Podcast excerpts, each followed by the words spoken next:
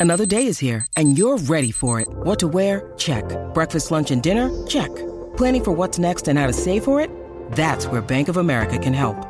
For your financial to-dos, Bank of America has experts ready to help get you closer to your goals. Get started at one of our local financial centers or 24-7 in our mobile banking app. Find a location near you at bankofamerica.com slash talk to us. What would you like the power to do? Mobile banking requires downloading the app and is only available for select devices. Message and data rates may apply. Bank of America and a member FDIC.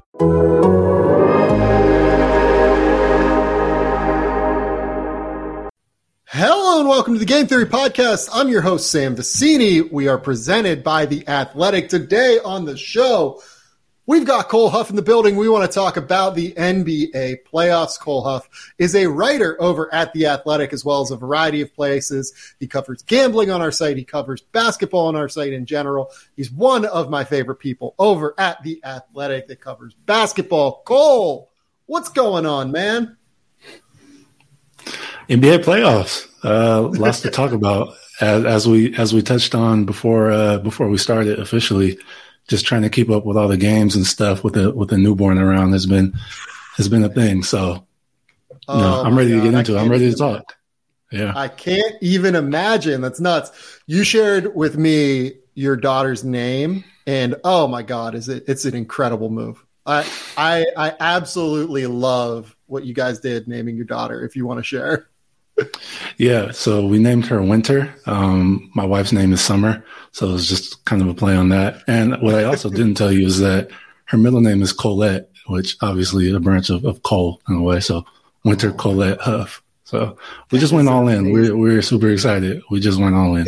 We'll see what we'll see what, what baby number two if baby number two when if if that happens, God willing, we'll see if, if he or she gets the special treatment that number one got. Oh my God. Winter Huff is just a awesome, awesome name in general, though. Like, even if your wife's name wasn't Summer, like, I feel like Winter Huff just is an awesome name that rolls off the tongue. Like, oh my God. Oh, that is incredible. You. I'm so excited for you. I'm not excited for the Brooklyn Nets, though. They are done in this NBA playoff series. They crashed out in a sweep. It was the third closest sweep. Uh, in a seven game series in NBA playoff history. I believe that the spread between the two teams, the Brooklyn Nets and the Boston Celtics in their four games was only 18 points. Uh, look, man, the games can be close, but Boston, who has struggled to win close games throughout this season, they won all four, and that's all that matters. Brooklyn is out of the playoffs now. And while I do want to talk about Boston in a minute here, and I think that Boston is a really, really important conversation because they are the favorites conference right now in my mind with Khris Middleton's injury, uh, with Jimmy Butler down, uh, not playing as we record right now, uh, with Kyle Lowry's injury as well. I don't know how you can come to any other conclusion than Boston being at least a favorite at the moment, if not uh, the expectation. I don't think they're necessarily quite that yet. I want to start with Brooklyn because I find the Brooklyn conversation fascinating from a number of directions. Uh, first and foremost, it feels like Kevin Durant and Kyrie Irving are getting quite a bit of heat for the way that this season has gone. Kyrie for his absences and thus not allowing the team to build continuity, which I think is actually a really reasonable assessment. Kevin Durant for his performances throughout the series, where I'm a little bit more hit or miss on the traction I get there, given that this is an incredibly flawed team for reasons I'm sure we'll talk about what is your overall reaction to the Brooklyn Nets being swept out of the playoffs at this point, uh, and entering what is now an offseason of real uncertainty for them?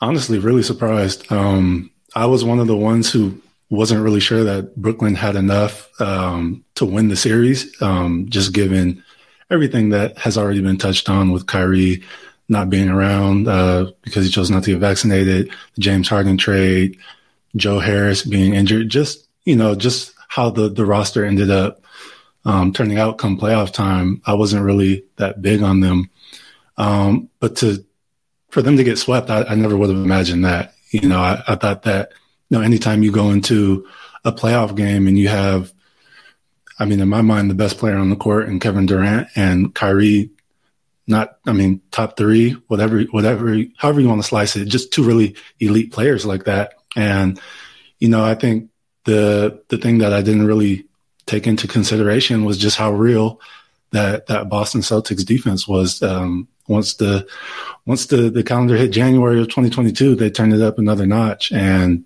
you know I, I know we'll get to them too. Um, but yeah, I, I, don't know how how like what other way to, to explain the Nets showing um, has been frustrating. You know, obviously Kevin, we we haven't seen Kevin Durant look like that before. Um, not over a four game span. Um, I mean, a lot of that is on him. You know, when you're that good, you kind of have to figure it out. Some of it is on coaching. Some of it is on roster construction and the guys that they had around him. Um, and then Kyrie, outside of outside of game one, where he kind of went off, you know, he didn't really leave a mark on the series in, in either of the, the next three games. And you know, you you would imagine that someone with the history that they have against a former team like Boston and how how vocal he's been about that and how public has been, um, it kind of, I, I, don't want to say that he, he faded away and, and wasn't, you know, trying, but it, he was, he kind of disappeared for a little bit, especially in that, in that fourth yeah. and final game yesterday. You know, he was hardly noticeable and, you know, tried to muster up a little run towards the end of the game, but it was too late. Um, but they're going to have a big offseason. Um, you know, it starts with their, their free agents retaining Bruce Brown and, and Nick Claxton. Um, those were they're actually, actually, I mean, outside of Seth Curry when he was acquired, those were the only two uh, that weren't kind of old and over the hill that actually provided value for uh, for Brooklyn during the playoffs. And you need that athleticism, you need that youth. Obviously, they they both have some holes in their games that they need to work on.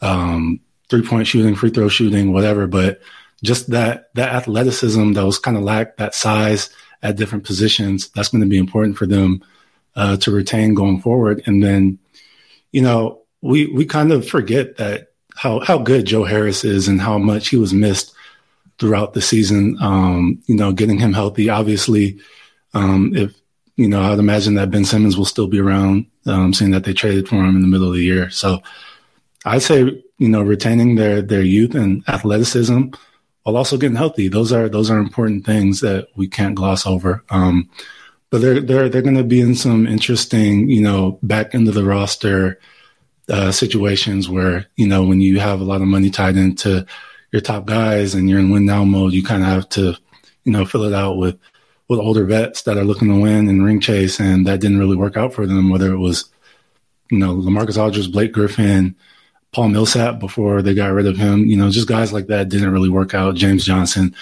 Um, so it's going to be interesting to see what they do with those with those few final spots. But I would imagine that Bruce Brown and Nick Claxton will be around next year, and you know those guys coming back from injury. Yeah, it's interesting. So I'm really glad you brought up the Joe Harris thing because I think that that got glossed over in a really important way. This Nets team very rarely had players on the court outside of Bruce Brown that were somewhere between six foot three and six foot nine, right? And I think that it created real structural problems for Brooklyn in playoff series in general. Boston is the ideal team to cause them problems with this because Boston is a team built around the fact that it's really fucking hard to find a mismatch problem against them. Like they play Derrick White, Jaylen Brown, Jayson Tatum, Robert Williams, uh, Marcus Smart, uh, you know, Grant Williams, these guys that are super switchable and can essentially guard whoever you put on. Like game four, Grant Williams did a phenomenal job just making life harder for Kevin Durant. You're never going to shut down Kevin Durant.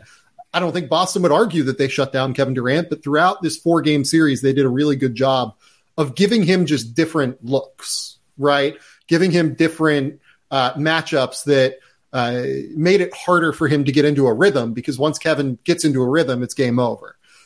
I think that Boston is the ideal version of the kind of team that is built to slow down Brooklyn. More than that, though, they're the ideal team that is built to cause Brooklyn all sorts of problems defensively. And I don't think Brooklyn ever had a chance to defend any of the top four teams, maybe even Chicago as well in this playoffs because – at the end of the day, when you're playing three significant mismatch magnets in the playoffs at once on the court, you're going to get hit. It, it just kind of comes down to it, right? You're going to get beat. You have all of Patty Mills, Kyrie Irving, Seth Curry, Goran Dragic. There were times where they had three of those guys on the court at once. It's just not going to work. It's it's not going to work. You throw Andre Drummond in the mix there. That's a significant problem. Like you, Andre Drummond could not play in this series. He just couldn't play because he's not fast enough and because he's a magnet. Every single time Jayson Tatum gets the ball, they're having a man come up, set a screen, and Jayson's trying to string him out, or Jaylen's trying to string him out, right? So it, it's hard, and I, I think that any moment where Brooklyn didn't have all of Kyrie Irving, Nick Claxton, Bruce Brown, Kevin Durant out there, they were at a significant disadvantage structurally. And that's where Joe Harris is. Joe Harris isn't a great defender, but he's someone that gives you at least size and strength to not just get shot over the top of Jayson Tatum, uh, to not get shot over the top of by Jaylen Brown. He gives them a structural, you know, lineup that makes sense. I gives them some physicality as well. He gives them physicality, and you don't lose any of the shooting. You, in fact, gain shooting when he's on the court uh, in floor spacing. In fact, I kind of thought that Steve Nash should have dusted off Kessler Edwards at some point in this series because six seven, long, good team defender, shoots 36% from three. Like, yeah, teams might not guard him, but he might not, he might hurt them if that happens. And he's given you more defensively than what any of those guards are going to give you. So I think that that's what they need to focus on this summer. They're obviously going to get Ben Simmons in the mix here somehow. We expect, right? Like we we are hoping to see Ben Simmons play basketball again. Um, ben Simmons is the exact guy I thought they needed, both offensively and defensively. Offensively, he was a guy that could come up and set screens for Kevin Durant and Kyrie Irving. And when Boston put two on the ball and tried to get the ball out of one of their two hands, you could have short rolled him and played him in four on three situations yep. and taken advantage of his passing. Uh, you know, defensively, he gives them, you know, one of the best switchable defenders in the NBA. You know, we're just a year removed from him being a finalist for, you know, defensive player of the year. So he will solve a lot of problems for them. You know, I think that, you know, hopefully they can bring in another switchable defender that structurally just gives them lineup balance. I think they're closer to competing than it feels right now, at the very least, coming off of this sweep. But they have some work to do. And the main piece of that work is finding a way to get Ben Simmons on the court, which it feels like is like the biggest wild card in the NBA that is not Zion Williamson related right now. Yeah, and, and the thing is, the rest of the East, I mean, we saw throughout the year, it just got better. Like Clearly, we just saw with Boston how, how easily they handled the Nets. Milwaukee isn't going anywhere. Miami looks amazing. Um, if, you know, who knows how much Lonzo actually, you know, really, really, really changed, um, you know, however far Chicago would have taken it this year.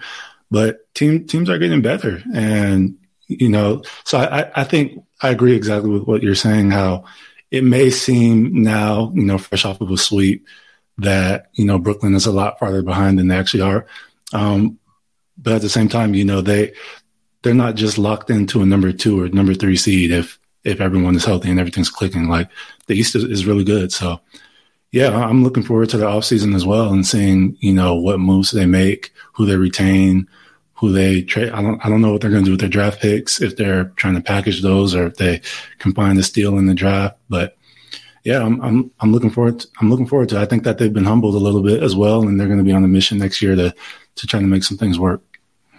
Yeah, and you know, I'm still a believer in Kevin Durant. At the end of the day, um, I know that Kyrie got some shit yesterday for saying like, you know, it's a partnership between Kevin I and Sean Marks and Joe Tsai, and it's yeah. just like, okay, let's maybe you know scale back a little bit, Kyrie, because Read the room a little bit, yeah. this summer if you if you want to. I, I, think at the end of the day, what Kyrie was trying to say is like, look, I want to be here. Like I'm I'm not leaving. This year did not sway me, you know, even though it was strange functionally for me because I had to sit out due to New York restrictions. Like I, I think he was as much as anything in his own convoluted way trying to assuage the fan base that he was yeah. not leaving.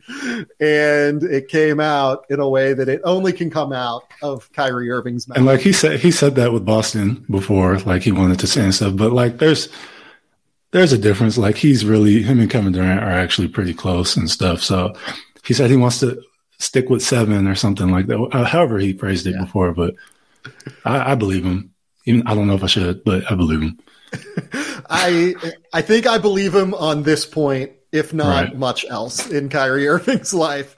Uh, but I want to talk about Boston, the team that Kyrie used to play for, and I think this is the clear favorite in the Eastern Conference. I said on February 23rd that I thought this was a team that was going to make the Eastern Conference Finals when they were sitting in sixth in the Eastern Conference.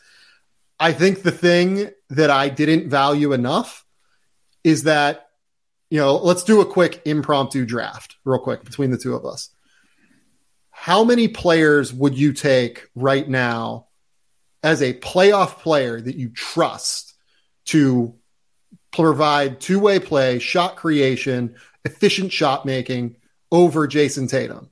So, like, I, I would take Luka in the playoffs right now. Yeah, like I think I would take Giannis and Luka ahead of him. I'm not sure I would take anyone else that is left in this playoffs ahead of Jayson Tatum.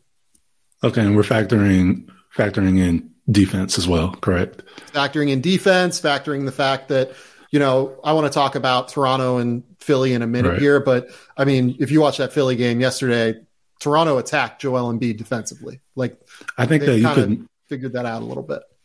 Yeah, I think you can make a case for Jimmy Butler. I don't know how much yeah. the shot creation uh, will necess- necessarily be there. He does seem to, you know, he's turned it up a little bit this postseason, and he did in the bubble. And I know it was the bubble, but you know, he showed a lot there. So I don't know if I would take him over uh, Tatum or, or Luka though, but he would be up there. But other than that, I think I'd really have to, you know, sit down and look at a list of all the teams and really think about it. But none popped to, you know, the top of my mind. Yeah, like Jayson Tatum is, is really he's he's up there. Like I, I might take I mean, it's hard. Like I might take Steph just in trust that Steph is, you know, he's been there before and he's an elite shot maker in the playoffs at the end of the day. And he makes everyone better by his sheer presence out there. I mean, mm-hmm. I don't think I would take Jokic over Tatum in a playoff series as we've kind of seen Golden State take advantage of what he brings to the table defensively. Um, Embiid is interesting. Like I think Embiid is the other guy. Uh, when Embiid is locked in defensively and able to slide his feet a little bit better than what we've seen the last two games for Philadelphia, I'm I'm intrigued for sure. And I think Joel is the other guy that has a case, but I legitimately think there is a case that Jayson Tatum is out of the guys remaining in this playoffs, not including Kawhi Leonard, not including Kevin Durant, not including um, LeBron James, out of guys remaining in this playoffs, Jayson Tatum's the top three guy that I might take at this point. It's his leap has been remarkable. Uh, he's so good across the board now. Yeah, and I've, I've, always, you know, I've always respected his game and how he plays. Um, but there have been times in the past where, you know, sometimes it looked like he's a little too cool out there, and like he's, you know, a little too finesse, a little, you know, just his whole demeanor, his whole vibe is just kind of who he is as a person. He's a, he's a laid back dude, but I, I have nothing. I have nothing to nitpick at with him. Like yeah. the size, he's gotten stronger. You know, he's defending Kevin Durant. He's defending the best guys on the court. Super efficient out there. He's, you know, I know that th- for a while in the beginning of his career, uh, certainly he was kind of mid range heavy and kind of those inefficient shots, but he, it's like he's seeing the game in slow motion now. He's accepting the double teams, making the right reads. Um, he's competing. You know, he, uh, he stays out of foul trouble. He got some some bogus ones yesterday, um, but yeah, man, he's he's looking like he's going to be one of, if he isn't already, one of the top however many players in the NBA for years to come. Like he's really special, and what he did this throughout this whole series. I mean, even last year, um, I know they, I think they were the ones that got swept last year. If maybe it went five, um, he showed signs of it last year. He had a 50 point game or whatever, but this year, just on, on both ends of the court from game one, he was he was the best player on the court um, yeah. for four games. I know you know a lot of that has to on do a with, court with Kevin Durant. On a court with Kevin Durant, he was the best player. He performed the best, and we can get into you know whether or not that happens, if there's other players available in Brooklyn and you can't key in on this matchup and whatnot. But what what what they had out there, he was, you know, you you pick someone from from Mars or Jupiter and you tell them to watch basketball, they're going to pick J- Jayson Tatum was the best guy out there, hands down. And that's that says a lot about where he is. I'm so glad you brought up the idea of like the game slowing down for him. That's what it feels like every time you watch him. Like he just gets to his spots and elevates over guys. And then he gets to his spots. And if the team collapses down on him, he's improved so much as a passer. Like I feel good about him getting at least five assists just about every game now. Like I, I think that he's going to make the right decision to get his team involved every time. And you know, the addition of Derrick White, I think really helped their ball movement. But more than anything, I think that the game slowing down for Jayson Tatum. This was a team that you watched them early in the year. They looked, I don't want to say they didn't have fun playing together, but they looked a little bit disconnected in terms of the offensive side of the floor, where it was like Jayson and Jaylen would take turns and like it was not as ball movement heavy and look, it's not necessarily like the most ball movement centric. It's not the Golden State Warriors, right? But it feels a lot more unselfish now. It feels like they're a lot more connected as a group. Marcus Smart's, uh, uh, I think, a really important piece of that offensively as well, in addition to defensively, uh, his ability to get teammates involved. So I think that I think Boston's the favorite right now in the East, and I think they are one of the three best teams in the NBA if Phoenix is healthy. And we'll talk about Phoenix here later as well. I have some concerns there, but um, I think Boston is is in a really good position right now moving forward. Yeah, and it's funny that you brought up Marcus Smart. Um, I think I wrote in one of my columns maybe a month or six weeks ago or something.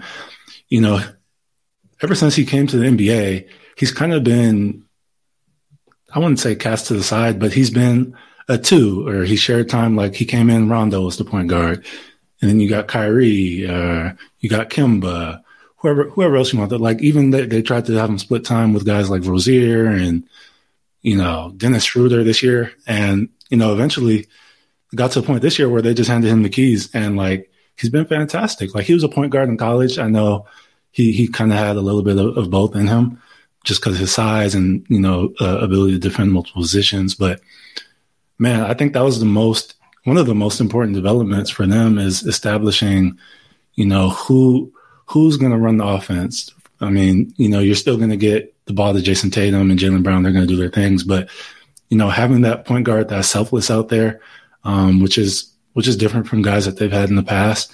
Um, someone that you know Ime Udoka could trust to run the offense and move the ball, get guys involved who's going to compete and give us his all every possession. Like, I don't, I don't know if the, the Celtics are still here if, if Marcus Smart isn't handed those keys to the point, point guard position. Like you see it in the box, in the box scores, like he'll, he'll get a bunch of assists, but he's honestly just out there making the right play. And that's been huge for them just to have him on the court for all those minutes as well. Yeah. Now they have Robert Williams back as well. This is a tough out. I mean, I think Milwaukee is the team that is most well suited to potentially giving them problems if Khris Middleton's healthy, but we have to see what's going on with Khris Middleton. I think before we even get into that world and whether or not they can knock off the Celtics team that is playing exceptionally well. And now Miami is, you know, they're in the midst of this game right now with the Hawks and, you know, Jimmy Butler's not playing, Kyle Lowry's not playing. If both of those guys are healthy, great. Like I'm, I'm all in. Like they're phenomenal but mm-hmm. uh, I think Boston's a little bit better. I think they've played the best in the East since the calendar turned to 2022. I maintain that, and I think that you know, for as much as I was out on a limb in February when they were sixth in the East, and I thought they were going to make a big playoff run, like I'm, I think I didn't go far enough. Is where I'm at at this mm-hmm. point. They're just really good, a really good team. Um, let's let's move on but first let's take a quick commercial break. We have a we have a lot of other playoff series we want to dive into.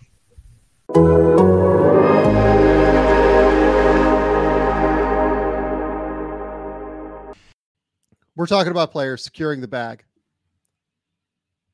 when they get drafted in june. I need to tell you about securing your internet connection with nordvpn what is a VPN? It's a virtual private network. A VPN reroutes your traffic through a remote server, encrypting it in the process. This is going to hide your location from your ISP, hackers, and from other people looking to get your data. everybody knows that I watch as many movies as I can. I think I've probably watched like 40 or 50 this year already. Some movies are blocked in Australia. It's really hard for me to watch them. Uh, for instance, uh, anybody who's tried to get their hands on Godzilla minus one recently knows that it's basically only available in Japan. And you need a VPN if you want to go to like Amazon Prime or something to be able to watch it. So when I'm blocked from watching a movie in Australia, I just queue up my VPN. I change my location and it unlocks a category of movies from all of my favorite streaming services. As somebody who's always on the go, connecting to public Wi Fi is a necessity, but it's also just a gold mine for hackers. That's where Nord comes in, creating a secure tunnel for my data to travel through away from prying guys. There are other benefits to Nord as well. Your browsing history is yours and yours alone. Your virtual location is masked from those who seek to track your every move. It's like having a force field around your online identity. NordVPN also goes the extra mile with threat protection. Malware, trackers, dodgy ads, they're all going to get blocked. It's like having a shot blocking big around your devices 24 7. Game Theory is offering an exclusive deal for NordVPN. You're going to get four extra months and up to 75% off subscriptions. Just head to nordvpn.com slash game theory, G A M E T H E O R Y, to claim your account. Plus, with Nord's 30 day money back guarantee, you've got nothing to lose and everything to gain. Go to nordvpn.com slash game theory to claim your account. Nordvpn.com slash game theory. Guys, I can't emphasize enough uh, how much I use Nord every day of my life. Uh, Nord is a fantastic sponsor for us. So go support Nord, and it's a great product. So nordvpn.com slash game theory. All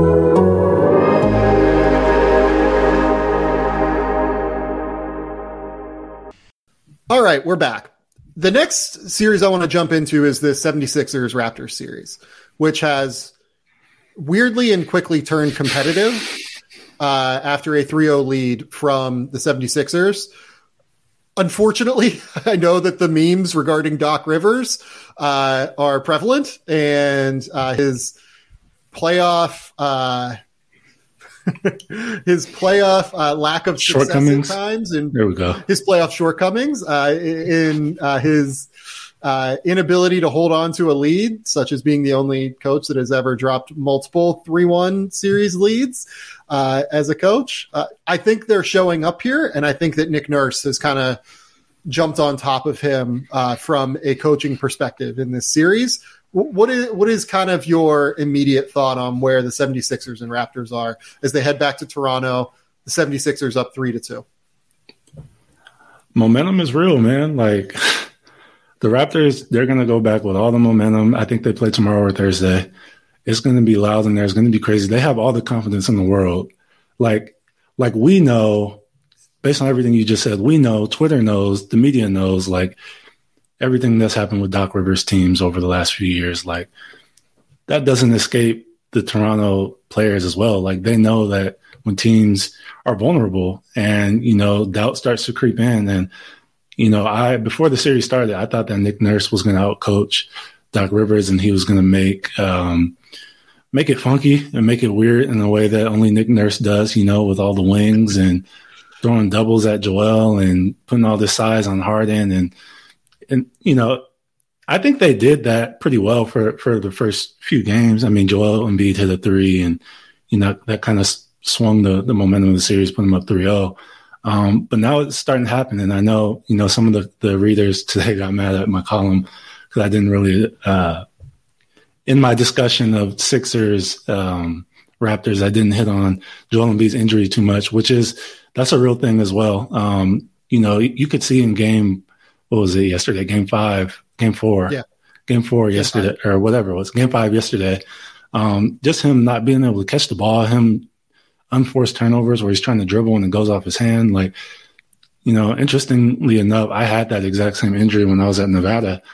Um, I tore some ligaments in my thumb and it just felt like I jammed my thumb, but then it just never went away. And every time somebody hit it, um, a week or two later, like it get caught on a jersey, you catch a pass funny, like it just feels like you rejam your finger every time. So that's that's going to be something to to to monitor. Um, I don't know how far Philly goes with a less than 100% Joel Embiid or whatever level he was at before his injury. Um, but I'm I'm riding the Raptors train right now. Like they're, you know, he's not doing himself any himself any favors by catching all these passes at the three point line, and you know maybe he just wants to see the double team a little bit better. Doesn't want to feel all the, you know, the physicality and the presence of being down low. But you know, I, I went back and rewatched a bunch of clips, and every time he catches it on the block or he has two feet in the paint, he goes up so quickly and he's so much bigger and stronger than everyone that he's getting fouled or he's scoring. But every time that he catches it five feet off the block, catches at the elbow, catches at the top of the arc,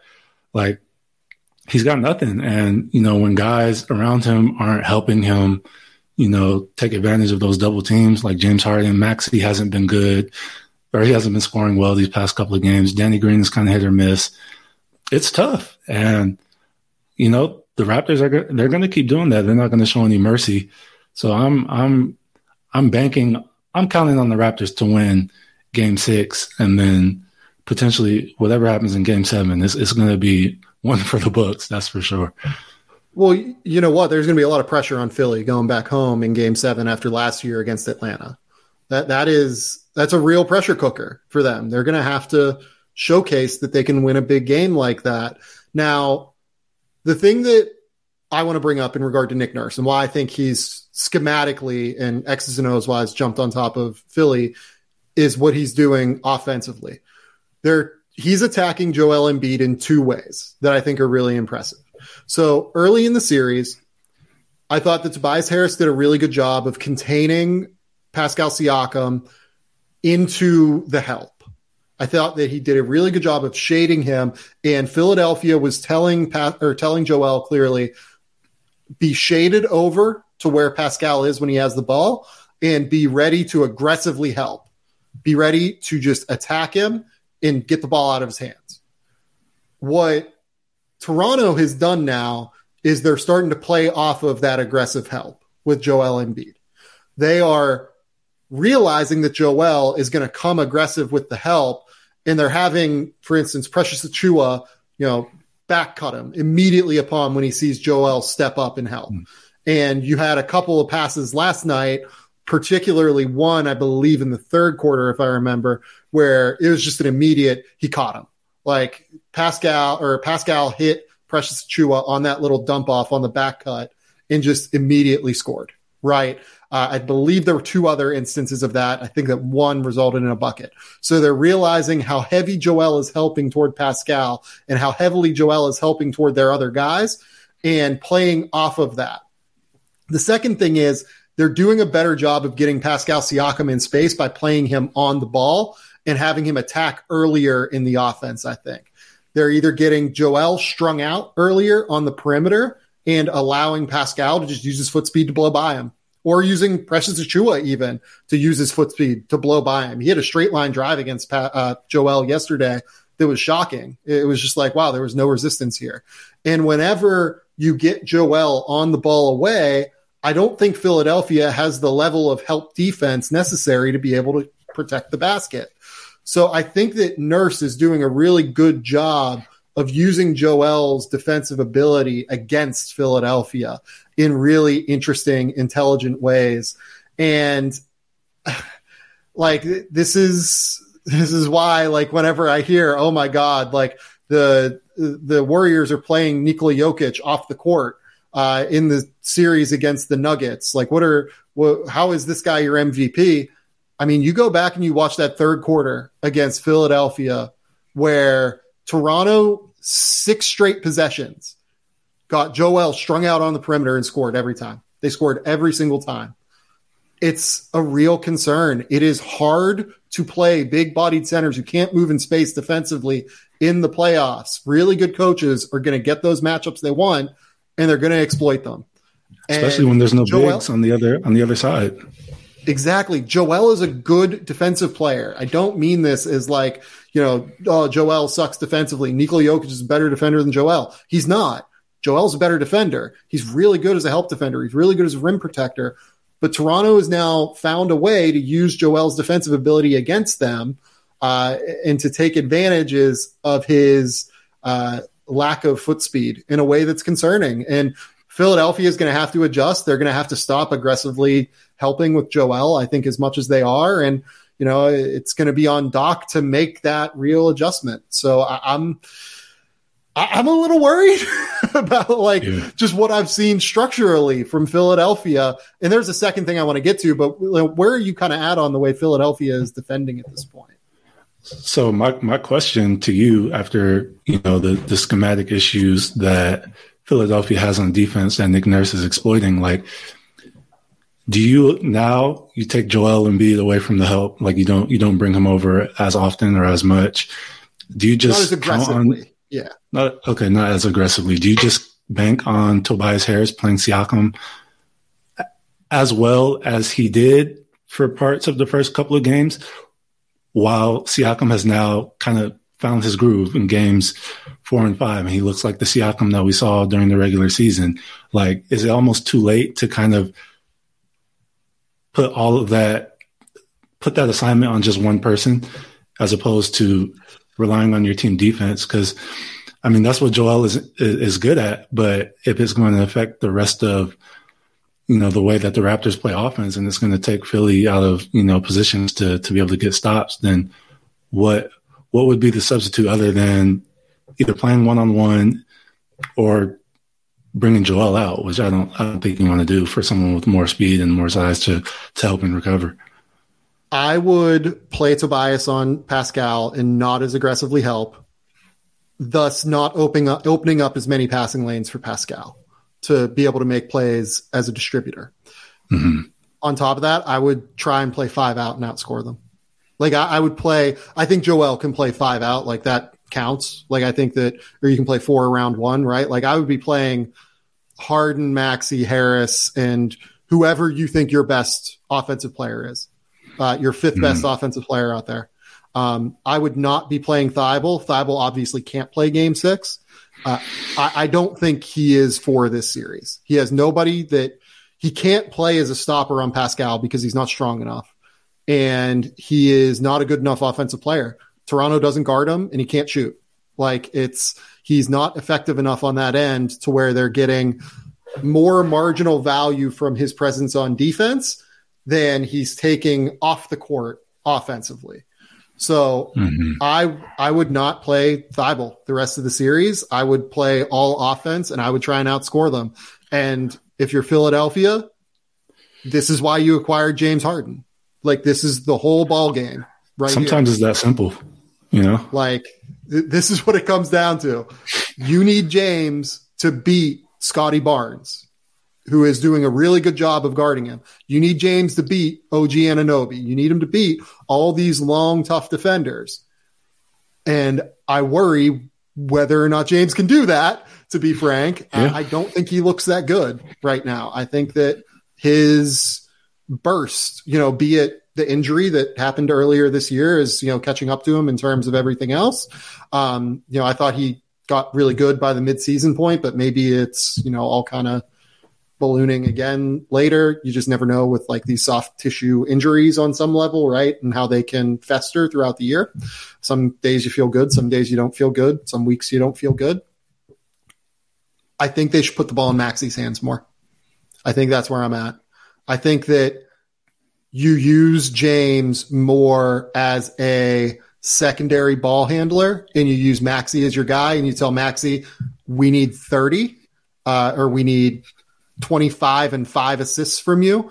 And then you use James on the weak side to try and get advantage opportunities.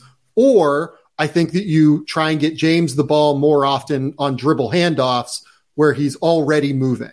Uh, I think that one thing that I've seen from James is he's struggling when he has to create his own shot, right? When he has to like go and go get a bucket right now, right?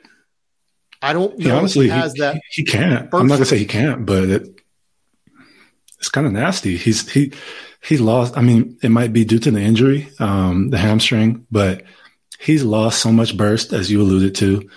Um, yeah. Even when he does get, even when he's able to dribble his way a million times and get someone to reach and go by them, like he can't finish at the rim. Everything is he's trying to draw a foul when he gets into the paint, or yeah.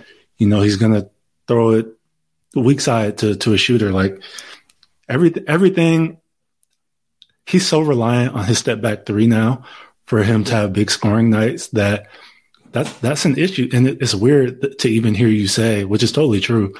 Like put the ball in in Tyrese Maxey's hands and let him work and let James be the secondary ball handler. Let him spot up and get James on the move so he can get downhill. Like I wouldn't have imagined like this time this time last year during the regular regular season last year, like even that even being a thing, you know, uh, it's just it just goes to show where he's at right now with his help and his his ability to impact the game. Because if he's, I mean, if you look at this this series, um, honestly, the second half of the season as well, like if he's not making threes, he's not he's not really able to score. He might have six field goals and three of them are threes and they're all step backs. You know what I mean? He's not getting to the line as as frequently, especially in in this postseason where I guess the refs have, have kind of not given him the benefit of the doubt when he goes into the lane. So it's they're they're in a they're in a tough situation. I'm I'm sure we'll we'll talk more like when the off season rolls around and it's time to about his contract and what Philly does with that. But right now it's um they need a lot from him. Like Toronto needed more from Siakam, and Siakam has delivered. Sometimes it's just as simple as your best player is being better. You know what I mean? Yeah. And um, I'm I'm hopeful that I'll see it because I like James Harden, the player. I like him, the guy. Hopefully, he can kind of get rid of these these playoff issues. Um, but it's not it's not trending in the right direction. Yeah, well, I think that if I'm Doc Rivers, I'm trying to get him the ball on the move. Like I'm running dribble handoffs for him where he's coming up from the corner, fly away, catch or grab the ball from Joel and maybe trying to get downhill that way, right? Like he needs to find a way to be able to get downhill in order to at least put pressure on Toronto's defense a little bit. They haven't done enough of that. There are too many possessions where James Harden is dribbling the ball 35 feet from the basket and can't beat Scottie Barnes off the bounce. Just can't can't get past them because Scottie's long and athletic and tough. Like it's you know it's tough. And then they're going to get Fred VanVleet back now, hopefully in game six. And Fred's going to add a different dynamic. If I was Toronto, I'd keep playing Fred off the ball and I'd allow Pascal to play on the ball. I'd use Fred as your secondary playmaker a little bit more in a similar way to what I'm talking about with James Harden. Um, I would continue to put Tobias Harris in a lot of space and force him to guard Pascal. So uh, I trust Nick Nurse to do that a lot more than I trust Doc Rivers, though, at this point because Nick Nurse has a proven track record of being able to adjust. Uh, let, us move to the next series I wanted to talk about, which is Utah and Dallas. Have you seen anything from Utah that says this series is not over? No, and that little the, that little lob at the end of, of, Game Four did not bring me any hope either. Um, you touched on it earlier about you know having these big centers, you know, kind of be exploited in the playoffs. And while I, I think that's true, like in Gobert's case, it, it, may be true. You know, he gets switched on to Luka, he gets switched on to, to smaller guards, and they kind of, you know, they take their chances on him. But like him being sucked in from from his man and, and having to help at the rim and giving up all those threes, you know, Terrence Mann, wh- whoever, uh, Maxi Kleber, wh- whoever you want to throw out there, like Utah's point of attack defense is pathetic.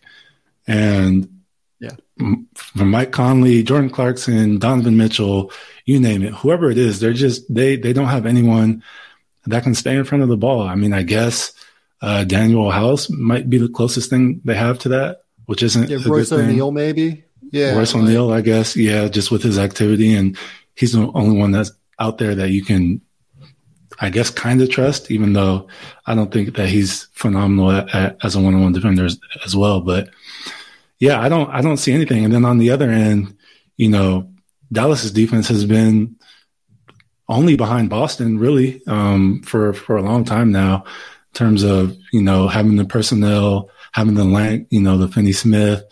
Um, Reggie Bullock has, I mean, he's finally making a shot on the other end now. He started off the season kind of poorly, but he's always been a good defender. He was great in New York. He's great in Detroit. It's kind of just been his thing. He's making those guys, Spencer Dinwiddie, whoever you, whoever you want to throw out there. Even Luka, I saw him contest uh, the three the other day and get a block. Like those dudes are just flying around. They're bought in. They're they're making life extremely difficult for Donovan Mitchell. Had nine points the other day. Um, Mike Conley, I don't think scored in game two. Like I, I, I don't have any, I don't have any confidence that they're going to be able to figure something out. Um, there's only one game, maybe two games left if, if they can figure it out at, at home, but I'm, I'm not a believer, um, which is, which is unfortunate because, you know, on paper they have, they have some guys that, that should be able to get them past the first round. You know what I mean? But man, just the way the, the, the previous two postseasons ended for them, the way that this regular season went, it kind of just seems like this is supposed it's supposed to be how this this season ends for them and how they they go their separate ways in the off season. Yeah, I think that what I'm most frustrated by in this series for Utah is Donovan Mitchell's performance. Even beyond the missed shots, right? Like, and you're going to have to live with some of that from Donovan Mitchell, right? Like, he's a volume scorer, he's a shot creator. Like, they want to have the ball in his hands. He's a great scorer. I think he is a genuinely good scorer the problem for me is like, where did any of his defensive ability go? Like when Utah drafted him, it was he's six foot three with a seven foot wingspan. And at Louisville, you could at least trust him to defend. And he improved as a shooter and he improved as a shot creator his last year there. It was, he was conscientious on both ends. He was like a high upside player because of the athleticism and the length and everything like that but you felt good about him being a role player at the next level as well because the defense gave him that ceiling. I thought in his first year, he was pretty good for a rookie defensively. He has all the tools to be good defensively. Again, this is a guy that has a seven foot wingspan. He's athletic. He moves his feet well. He's strong. Like, I, I, I hate fucking distilling it down to like, a prideful thing or like needing to focus in effort and energy on that because there's so much more that goes into defense than that at the NBA level. Defense at the professional level is so fucking hard that it's insane. But god damn it, Donovan Mitchell, like just sit down and like really give effort, like lock in on that end. There is no reason that fucking Jalen Brunson with his tools should be torching Donovan Mitchell every time down the court like all due respect to Jalen Brunson, I think he's phenomenal. I think he deserves $20 million next year. I think he's a great basketball player. He's a starting point guard in the NBA. Donovan Mitchell should not be getting torched every time that he has stuck on Jalen Brunson in space. Like it's just, it, it, it eludes me. I, I, don't know what happened there. I, I just can't, I can't really get it with Donovan. He's like, he's the nicest human being. Like I've talked to him pre-draft. Like he's, he's a really good character person. You look at all he's done for Utah. Like it's not that. It's just for whatever reason he doesn't want to sit down and defend. Like it, it kind of just comes back to that for me. And it's um, it, it, if I'm Utah, it gives me real like hesitation on what I'm doing this offseason now. Like, do I move him? Do I move Rudy? Do I move both of them and just start over totally? I, I, I don't know, but the Donovan conversation is one that like I know he gets a lot of shit for, and I think it's reasonable at this point. Like I, I like I, I, just want to see him defensively sit down, and maybe he doesn't play in game game six, right? Like he's hurt his hamstring at the end of that game. The scans came back negative. They have hopes that he will play game six, but like. I don't know, man. Like when you watch someone like that that has all the tools defensively, like does it frustrate you like it does me? Like Anthony For Edwards didn't give a shit defensively at Georgia.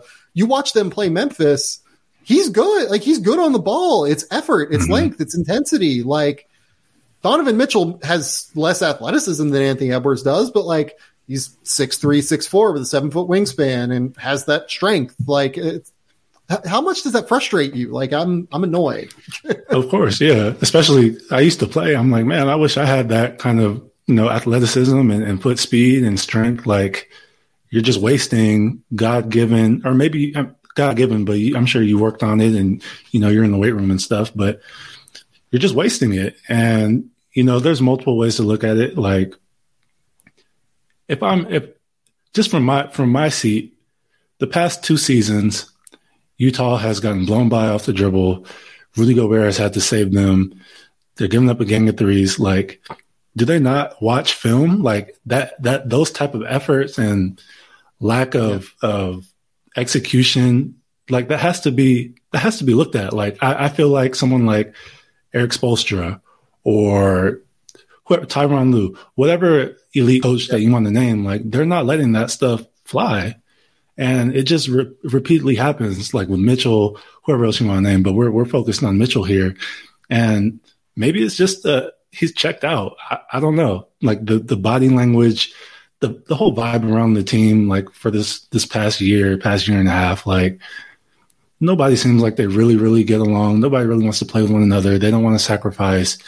You know what I mean? Like it just seems like everybody has a foot out the door. And when you're a leader of the team, you have to set the you have to set the tempo with with your effort. Yeah. Like even if you're not making shots, even if you're not, you know, seeing the court well on offense and turn the ball over, whatever. But if your if your effort is there, the team is going to follow. And they don't have anyone there that that setting that setting that tempo. Like, and it starts with Donovan Mitchell. If he's the the face of the franchise going forward, I know he's the young guy he's going to get the max contract probably. But I'm, I'm like you, man. Like if if the, if it ends the way that we think it's going to end, and everything continues going, like when I roll into the offseason, I'm going to have some serious, you know, I'm going to have to sit down and, and talk to my staff and talk to the front office and like is this who we want to build our build our team around going forward? Is he going to leave us going forward when he hits free agency? Like, right. you know, it's it's, it's well, really unfortunate because he has all the tools. You, you look at a guy like Devin Booker. Devin Booker was bad defender early in his career. Like he really struggled on that end. He got better. He has improved drastically on the defensive end over the course of his time in the NBA. He's not a liability anymore. Like you don't attack Devin Booker and say, "Oh, I have an advantage now." And Devin Booker's, you know, somewhere between six foot five and six foot six, right? But he doesn't have anywhere near the length Donovan Mitchell does. Like I think they're probably, frankly, like similarly strong on that end. It's not like Devin Booker has like inherently, I would say, more basketball IQ than Donovan Mitchell has. Like it, it just eludes me uh, on a number of fronts. And you mentioned the idea of like, does the staff not watch tape? Like, do they not like see what's going on? I, I don't know how you looked at. I said this on February 27th. I went back and looked. Like, I don't know how this team at the trade deadline did not go we need to acquire another perimeter defender. We need to sell out and go get Kenrich Williams from Oklahoma City. And I know Oklahoma City was not super interested in moving him, but someone like that, right? We need to go and find a, um, you know, another athletic perimeter defender who can go. Derrick White. Derrick White's another one. Derrick White probably was a little too expensive for them, given what their assets are, but someone like Derrick White, right? Like, go get those guys. Like, could you maybe, because Atlanta was out of the playoff picture at the time, could you have tried to go get DeLon Wright, who's been really effective for them in this playoff series? Like, I don't know, man. It's like DeLon Wright played at Utah. I mean, like you should be familiar with his game. Like, it, I don't know, man. It's a it's a frustrating team to watch. Um, and I, I feel bad for that front office that has built such a competitive team in a tough market to build a competitive team. And now it feels like they have to blow it up in the offseason, and that sucks. Like it, it, just blows that that's what you've done. And, you know, the front office doesn't get a pass. Like they should have gone out and acquired a guy, right? But, um, you know, they've gotten way more right than they have gotten wrong over the last five years. And they're still in this place where they can't get out of the first round. They might have to blow up the core and make some decisions this summer. I don't know, man. It, it, it's bad. Let's uh, let's move on to the next playoff series. We wanted to talk about. Uh, the Pelicans are really good. Like I just want to say that this is where I'm at. Like this is a good team. Willie Green's really good. Uh, Willie Green is an awesome basketball coach, and I think the Pelicans have played better in the minutes I've seen, and I've watched probably three of the four games in both series so far, right? Um, I think they've played better than both Memphis and Minnesota. That Memphis Minnesota series is super fun, but I don't know how well played it is right now. I watch New Orleans and I'm like, man, this team guards, like they have shot makers, they have lineup versatility, they really care, they play as like together they just might not be talented enough to beat Phoenix because Chris Paul's really good and DeAndre Ayton is back to being playoff DeAndre Ayton again. Like they might not be good enough to beat the 64 win team, right? But god damn it, I, I respect the shit out of the Pelicans because they defend, they fight, they scratch, they claw, and they have built the kind of identity that uh, that I respect in an organization. I guess.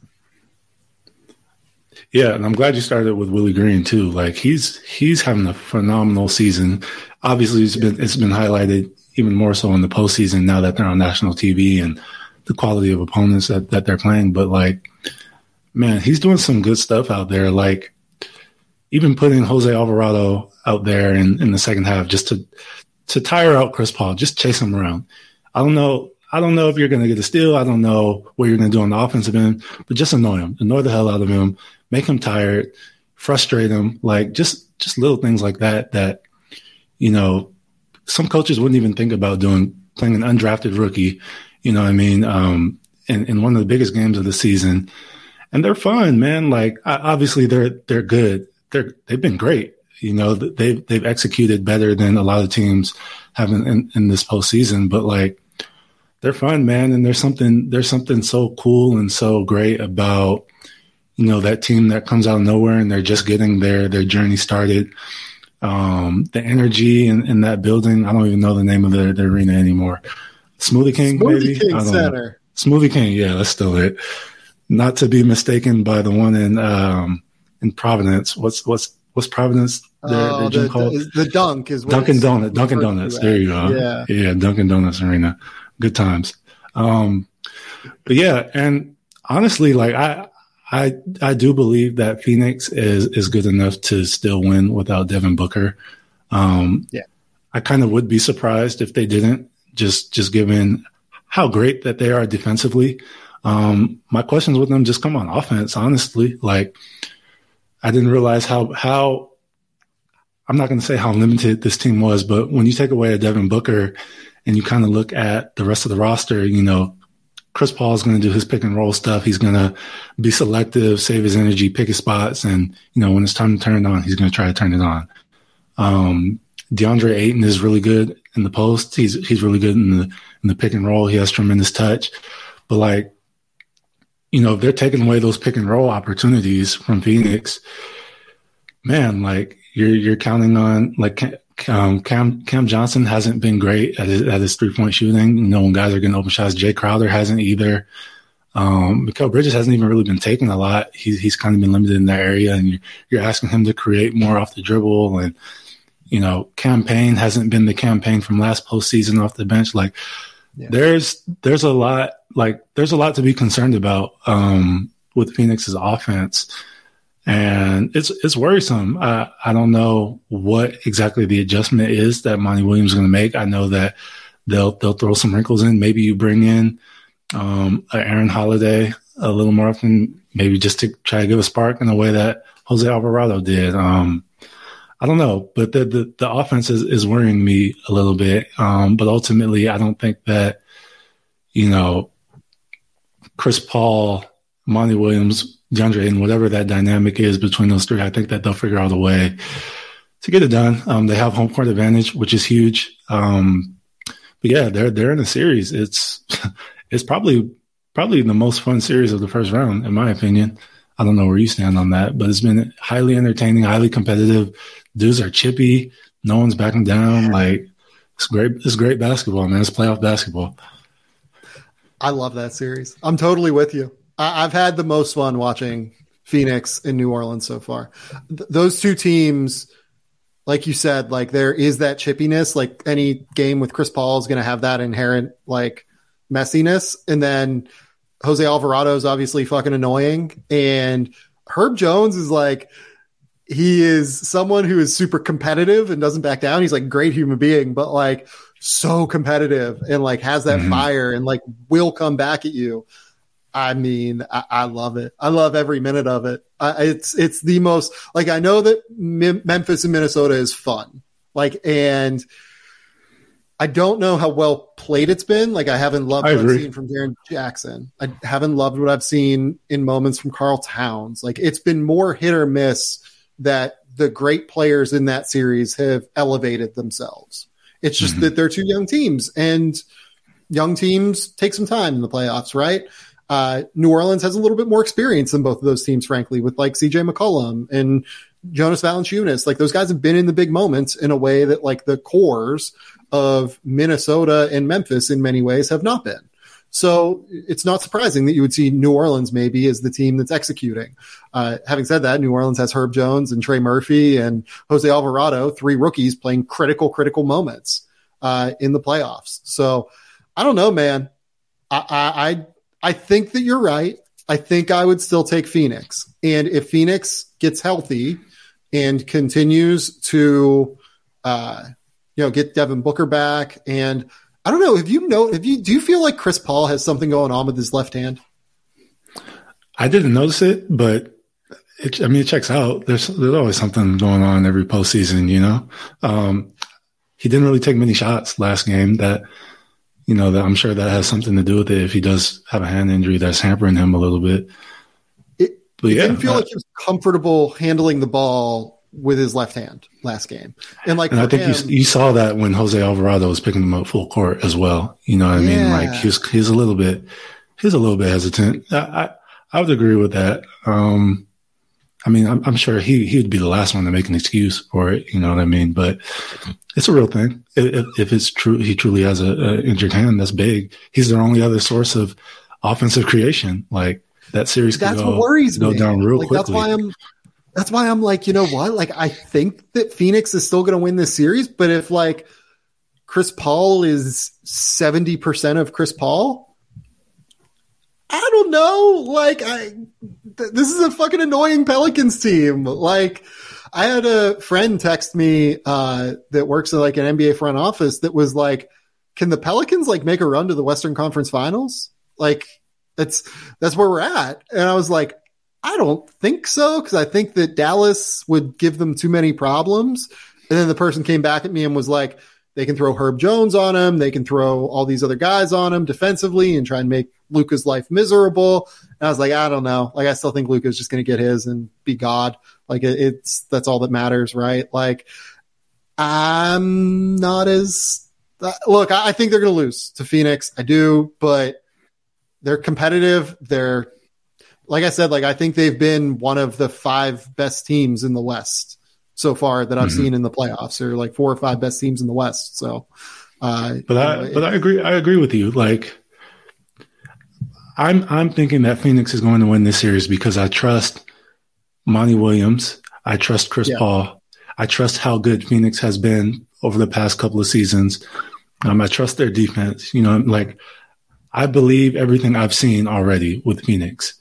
Right. But like a week from now, five days from now, or whatever, like if you told me that the Pelicans did win a game seven and it was because Brandon Ingram was the best player on the court and nobody could guard him. He made a ton of contested shots. He's finishing at the rim. CJ McCollum, you know, Herb Jones made a crazy impact on defense. Chris Paul had no life. Like, I guess I wouldn't, I guess I wouldn't be like too surprised by it. Like I'd be surprised because it's the Suns, number one team losing. But yeah, I guess I just changed my tune my tune that quick. Like I don't know, it doesn't sound unreasonable to think that that would happen.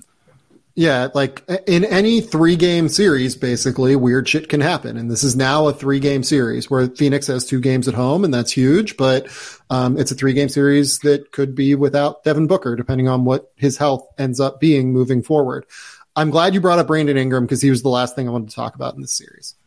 I think Brandon Ingram is the most underrated player in the NBA right now.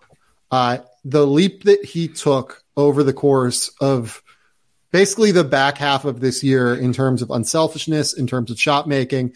He, I know he made the All Star game in 2021, and he is considered this you know rising star in the league. But it felt like there was a bit of a level of people forgot about him to some extent, uh, being in New Orleans. And there was also like a bit of a disrespect because he didn't defend and he was more about himself as a shot maker and shot creator last year than he's proven to be this year in terms of passing and getting everyone involved and playing within a scheme offensively. I really believe that the leap we've seen from Brandon Ingram, he might be a top 20 player in the league. Like we're we're in like we're seeing that leap now. Uh in that the national audience is finally getting a chance to see that Brandon Ingram is a star. He is a stud. And again, it comes back to this fact that like big shot creating wings, he's not as good as Jayson Tatum because Jayson Tatum defends and he passes better. Mm-hmm. frankly, he's a better shooter. But these big shot creating wings are as valuable as any. Hard to defend because they're really hard to defend. They're the mismatch nightmare for every team. And I don't know, man. It's hard. He's really good. He's really fucking good. Yeah, he kind of like what we were talking about with Tatum. Like the game has slowed down for him a bit, and it's funny. Um, just to kind of echo what you were saying about, it seems like people forgot about him a little bit just because of where he's playing at. Um, you know, the lack of success, all the attention on Zion Williamson, whatever, whatever the case may be.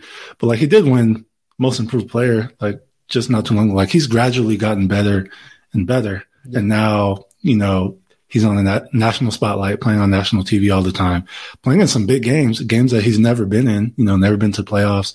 He cooked the Clippers in the play-in game. Like he's, I think he's average. I, I don't want to be wrong here, but I think he's averaging like over 30 points in this series or close to it. Like he's, he, he's been the best player. He's been the best player in this series. I mean, Booker, is injured. Um, and you know, he had a 31 point half, but like, man, there's, there's been nobody even like remotely close to Brandon Ingram in this series. And I don't know, you know, you could, you could throw the names, like we mentioned earlier, Luka, Jayson Tatum, Jimmy Butler, like dudes that are getting it done at a little bit higher level than him that we trust, but like, he's not too far behind. And that's, that's, that's big. And then, you know, going forward, you know that you have someone as highly regarded production wise, at least, maybe not uh, ceiling wise as like a, a Zion Williamson. And you got CJ McCollum there. Like they have something that they can really build on going forward in New Orleans. And I think that's exciting for all the people that were trying to get them out of town and relocate them or whatever. Like this is, this is really cool for them. Brandon Ingram in this series is averaging 30 points, seven rebounds, five assists while shooting 50, 50, 88. That's that's that's those are numbers we those are numbers we hear in the playoffs from like LeBron, from Kawhi, from yeah. whoever. Like those are the elite players. Like those are elite numbers. Now it's only been one round. It's been four games, but four still, games, like, like that's gross. That's that's ridiculous. Yeah. Unbelievable. Ridiculous. He's been unbelievable in this series. Um, he's still only 24 years old. Like it, it, he's coming. I got a lot of shit. I remember when he was still on the last year of his rookie scale deal. I think I ranked him like fourth or fifth among all the players on rookie scale deals among guys that like I wanted. Uh, this is why he's a mismatch nightmare for the playoffs. This is mm-hmm. a fucking hard guy to guard in the playoffs. Um, and he's proven it in his first little run here. And like those numbers don't even include the play-in game. He's averaging eight free throws per game. He's getting to the line whenever he wants. Like, I think you nailed it. It's slowed down. It's really slowed down for him now. He is a, uh, he's a different cat than he was early in his career. Um, that's a, that's all that I like had scheduled. I mean, do you have any other like hot playoff takes that you have to get off your chest here? Like, you know, Zach LaVine's in the protocols now. Like it, it's that, yeah, that feels crazy. like a problem for Chicago. Um, Miami and Atlanta. I haven't even looked at that score while we've been recording. Is, is that a 89 that a 80 Miami? Okay. So that series is about to be done. Um, mm. Miami looks great as long as Jimmy Butler and Kyle Lowry are healthy. We'll see whether or not they are. Um, yep. You know, and, and then Golden State and Denver, like I respect the shit out of Denver for trying and getting that game four win, but I mean, I, I don't, yeah. I don't see that as competitive, really. Yeah, I, I hate to look too far ahead too because we don't know what's going to happen, but I'm assuming Milwaukee gets by Chicago. Um, that uh, Milwaukee Boston matchup is going to be maybe the best one of the playoffs. Um, yeah. And it's going to be a different beast for both teams. Obviously, Chicago is nowhere near as good as Boston. And honestly, Brooklyn is nowhere near as good as, as Milwaukee. Like, there's just going to be so many interesting matchups in that series. Like Milwaukee actually has defenders. You know what I mean? Like Giannis can defend a few positions. He he might take the Tatum assignment. Jrue Holiday might take the Tatum assignment. Like Brook Lopez has size. Um, it, it's just going to be really interesting. Um, those would obviously would be the two favorites to to come out of the East. Um, there might be a level of you know, like disrespect or, you know, Boston might be feeling some type of way that Milwaukee shut their guys down that last game of the season so that they would avoid Brooklyn and set, set Boston up with them. I don't know. I, I hope I'm assuming, like, like I said, I'm assuming Milwaukee gets by Chicago and I hope we get a seven game series there because those are going to be some of the best players remaining in the playoffs, some of the best players in all of basketball, Jayson Tatum, Giannis, um, some crazy defensive matchups between Marcus Smart, Jrue Holiday, maybe Khris Middleton comes back. Like, yep, that's I don't know if that's a take or not, but I'm just excited as hell for that. So, no, cool.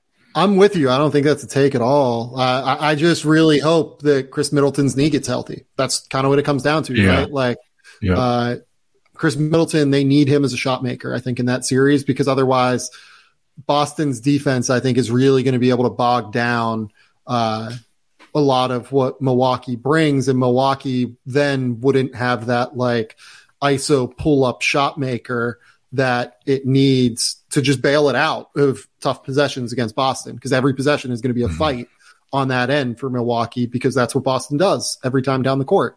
So I think they really need Khris Middleton in that series, and I hope that he's back, you know, by game two, game three, something yeah. like that, because uh, that that's that's the one. I think that I agree with you. That's the series that I am most looking forward to.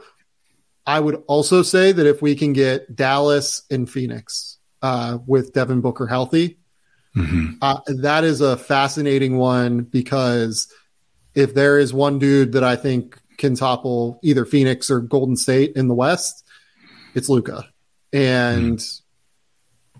I don't I don't think we understand. I tweeted this yesterday, but like I, I don't think that people quite understand how good Luka Doncic has been in the playoffs yet. Uh, he has played 15 playoff games. Luka Doncic in the playoffs is averaging over the course of three playoff runs now 33 points, nine rebounds, nine assists while shooting 50% from the field and 39% from three he is not human.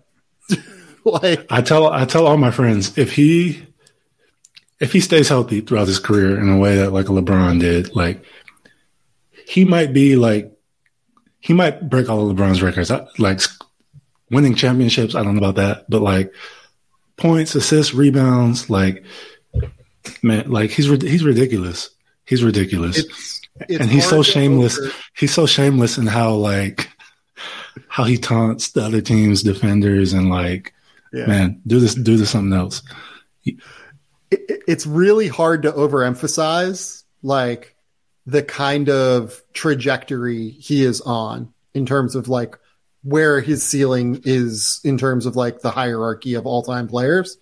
Uh, he has a chance to be like I would say if he keeps doing what he's done so far in his career, and doesn't get better, he's probably a top 15 player of all time. That's where we're like, he's to average 33, 9 9, like for a 10 year span. It's going to be ridiculous. And what is he, like Luka, 23 years old right now? 24, 23? Yeah, he's like 23, 22. Yeah, he just turned 23 in February. Like, it's unbelievable. It's unbelievable uh, how good he is at basketball. He's special. Um, I hope everyone really enjoys watching him, uh, not only because of the play, but because, like Cole said, that man talks an immense amount of shit. Like it is incredibly fun to watch that dude talk shit. All right, Cole, tell the people where they can find you. Tell the people what's going on. Uh, here's my favorite part where I gotta try to piece together all the stuff. All right, two and three hoops is where I write for as a freelancer for the Clippers. Um, not much going on right now. Obviously, just some off-season content. Um, obviously, here at the Athletic, I have a weekly column that goes out every Tuesday. One came out today. um, touching on injuries and you know how matchups are kind of dictating these series. Uh, my WNBA coverage. I also write here at the Athletic. Um, you can find my betting content here. Um, also at Bet for the Win and for franchise franchise sports media. I cover the aces here. So covered all the bases right there. You can find me on Twitter at Cole Hoops. My first name C O L E Hoops H O O P S. Um, yeah, I, I, think I got everything. Appreciate you having me on, man. It's always always fantastic to to get to chop it up with you, talk basketball. Looking forward to, to being back on here next time, whenever that may be, and you know maybe we'll have some more crazy things to talk about. Yeah, we'll do it again before the end of the playoffs. This was fun. This was really really fun. This has been the Game Theory Podcast. Please remember, rate, review, subscribe, do everything you can to support the show. You can watch us on YouTube. Cole is going to be on YouTube. I am going to be on YouTube. I will send out a link. We are going to live stream the podcast basically, uh, and we will have a lot of really fun content forthcoming. Uh, please go rate, review, subscribe on iTunes, SoundCloud, Google Play, whatever you're using. I don't even know if people still fucking use SoundCloud. Just yell it out. Uh, I will have a 2021 redraft coming this week at the Athletic that I will be hiding literally underneath my house uh, in order to avoid the takes that will come my way on Twitter. Uh, I then will also have a top 100 board uh, coming later this week, uh, updating the 2022 NBA draft rankings because uh, I think that within the next, it could have come out already, but within the next 24 hours, I believe we will have an early entry list for the 2022 NBA draft. So we will have uh, at least the semblance of what the draft uh, pool will look like here. Until next time, though, we will talk soon.